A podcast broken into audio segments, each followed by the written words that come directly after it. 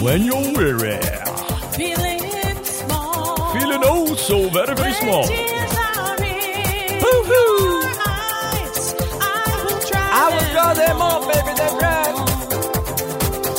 I'm on your side. I'm on your side.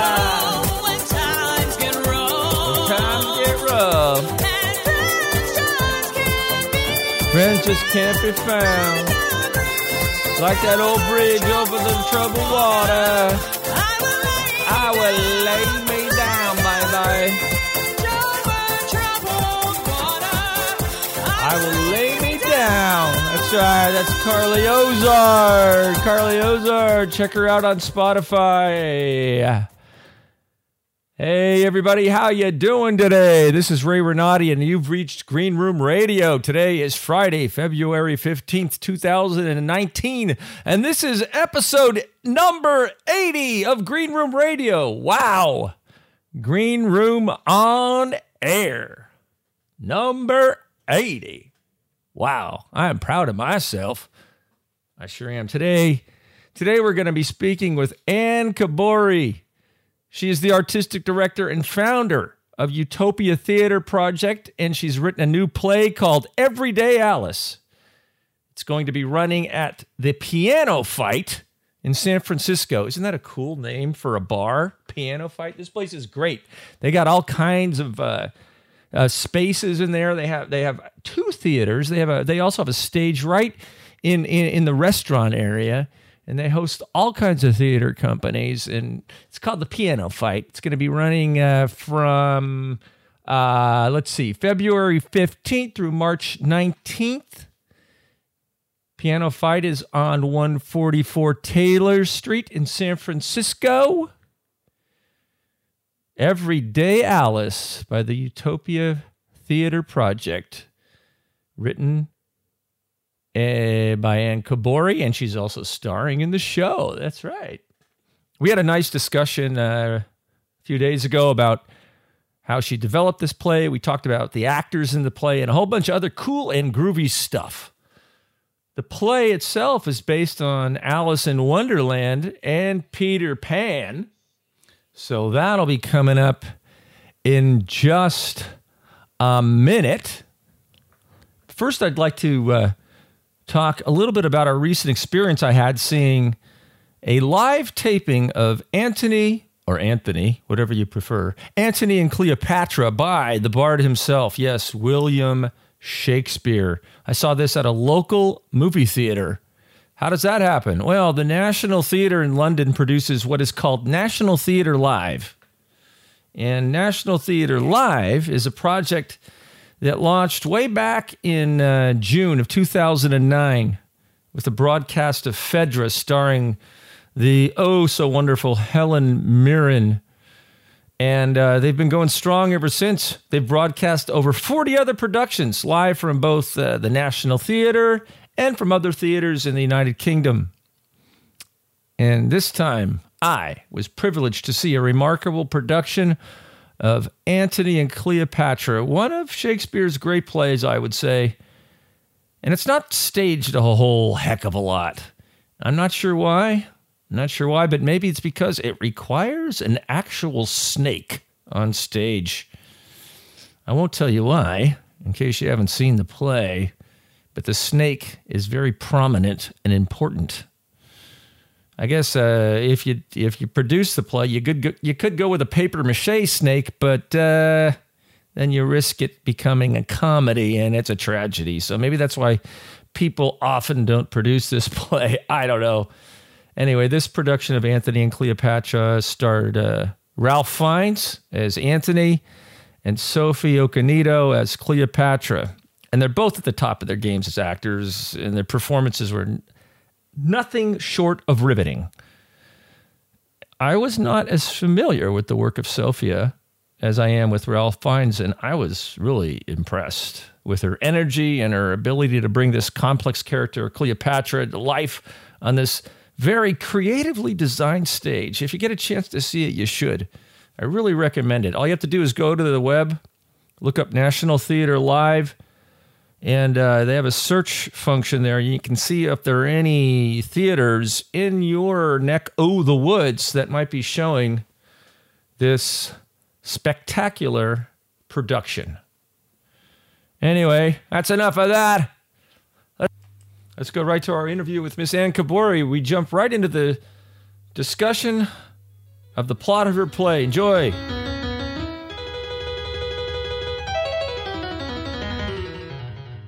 So Alice is a writer, and she uh, has just finished writing her first novel. But sort of in the process, she had this mental breakdown. Um, she wasn't getting enough sleep, and so she sort of went on this uh, high, and then she crashed at the end.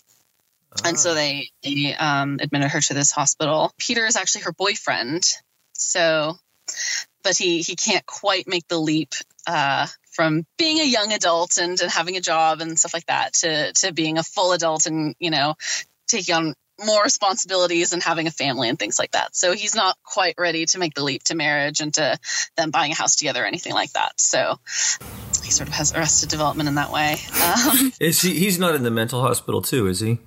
no, but he comes and visits. Yeah, so he's an architect, so not a creative in the same way. Although still still creating something. And she got stuck in there just because she didn't get enough sleep. Yeah, so she actually um it's not explicitly stated in the play, but she has she has PTSD. So she has these things that they call episodes, um, and they're actually hypomanic episodes. So she's not bipolar and she's not manic depressive, but if she starts staying up really late and not getting sleep for multiple days and she gets sleep deprivation, then she sort of uh, starts riding on this high of like uh, elated mood and racing thoughts, and she gets sort of manic.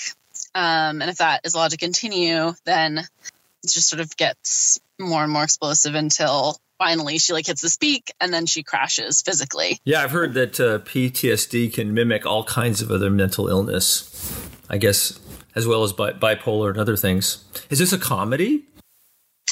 I guess it's kind of a dark comedy. I, I don't know. I think recently we were just putting it onto the TBA Awards, you know, registration or whatever, and and it asked, you know, what kind of theater is it? And I was like, well, it's not really a comedy, but it's not really a drama either. So I guess we're calling it like a dark comedy. There are definitely a lot of light moments, and um, there's some singing in it, uh, a lot of music. So uh, one of their friends, James, who's sort of like Captain Hook, he is the editor of Alice's books, but he also is a piano player. So he plays piano like throughout the show in different scenes. And who are your performers and, and who's the, the musician? The Captain Hook So, guy. so I'm actually playing Alice. Oh, good for you. All right. yeah. and then uh, Peter's being played by Josh Marks, who is Equity, and the Captain Hook character, James, who's also the musician, is being played by Ben Euphrat. He's also an Equity actor as well. Um, and then the character of James has a wife named Isabel, who's sort of like Tinkerbell, and she's a professional dancer, but she's also mute. Uh, at least she starts the play that way. So, um, so that is Jessica Uhair, and She starts to play that way, but we don't want to say anything more than that because it's a surprise. and yes, and there will be a little bit of dancing in the play as well. Um, And, and how long did it take you to write this? Well, I started in college, but I actually wasn't able to finish it then because I was. Well, okay. I, I guess I don't want to go too much into it because I don't want to give away the ending. But I, I was kind of just struggling with the ending and sort of the resolution for the characters and this relationship of Alice and Peters, which is kind of dysfunctional. Partially because she, you know, has a lot of personal trauma and and you know is a creative and a writer, and so she spends a lot of her time trying to be a writer and maybe that doesn't leave quite as much time for a relationship and because peter just can't grow up and so that's sort of an obstacle for them. Yeah so i couldn't quite figure out how to end it so i left the play and i did other things wrote other plays and then recently i actually came back to it and and something clicked when i was writing one of the scenes between alice and james actually when they were talking about creating and uh, and love and things like that. And and I was sort of just able to write that for a really long time and write into that. And then yeah, I was just able to finish the play after that. So um, yeah, I recently finished it actually, like last year. So I find often people start plays and then uh, put them away for a while and then take them on again. So, how did you come up with the idea? Yeah, I mean, I've always been fascinated with both of these stories. I I like them because I mean, I most people like them, but I I like them. I find them interesting as a writer because they're I think as much for adults as for children, and and they're about you know growing up or whether we even need to grow up. And I I think in some ways people grow up much more quickly than they need to and and lose a lot of the really important parts of childhood that allow children to be free and have fun and express themselves. So i was interested in the stories for that reason. And then i was actually in a class at santa clara university which is where i really sort of dug into the playwriting. And it was an adaptation class. So we were sort of adapting stories and novels into plays and even other plays into plays so so from that i think we probably had one exercise where it was like find a fairy tale or childhood story and adapt it. So I combined these two because I thought the characters mixed well together. Well, good. So, when, when is the show happening? February, and March? Yeah, so we open February 15th. I guess technically that's our preview, number one. Uh, it's our soft opening. And then we close on March 9th. Where is it? It is at Piano.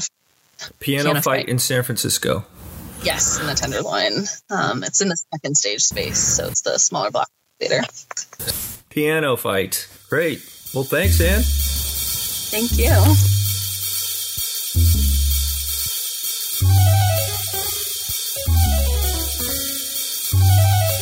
Well, wasn't that a lot of fun? I sure had fun. I hope you enjoyed it.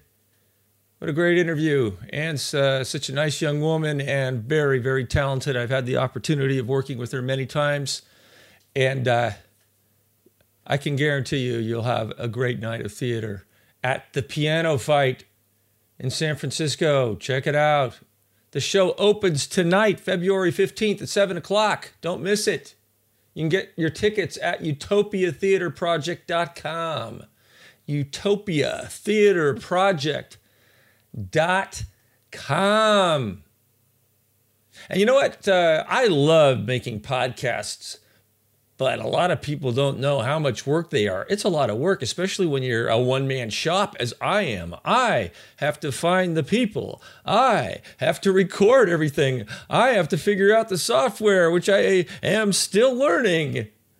I have to do all the editing. I have to take out all the ums and uhs and you knows and all that stuff and make it sound halfway decent. And I'm not making any money at this, but that's okay. But if you would just go over to iTunes, if you enjoyed this or if you didn't, whatever, just go give me an honest rating and some comments if you can on iTunes.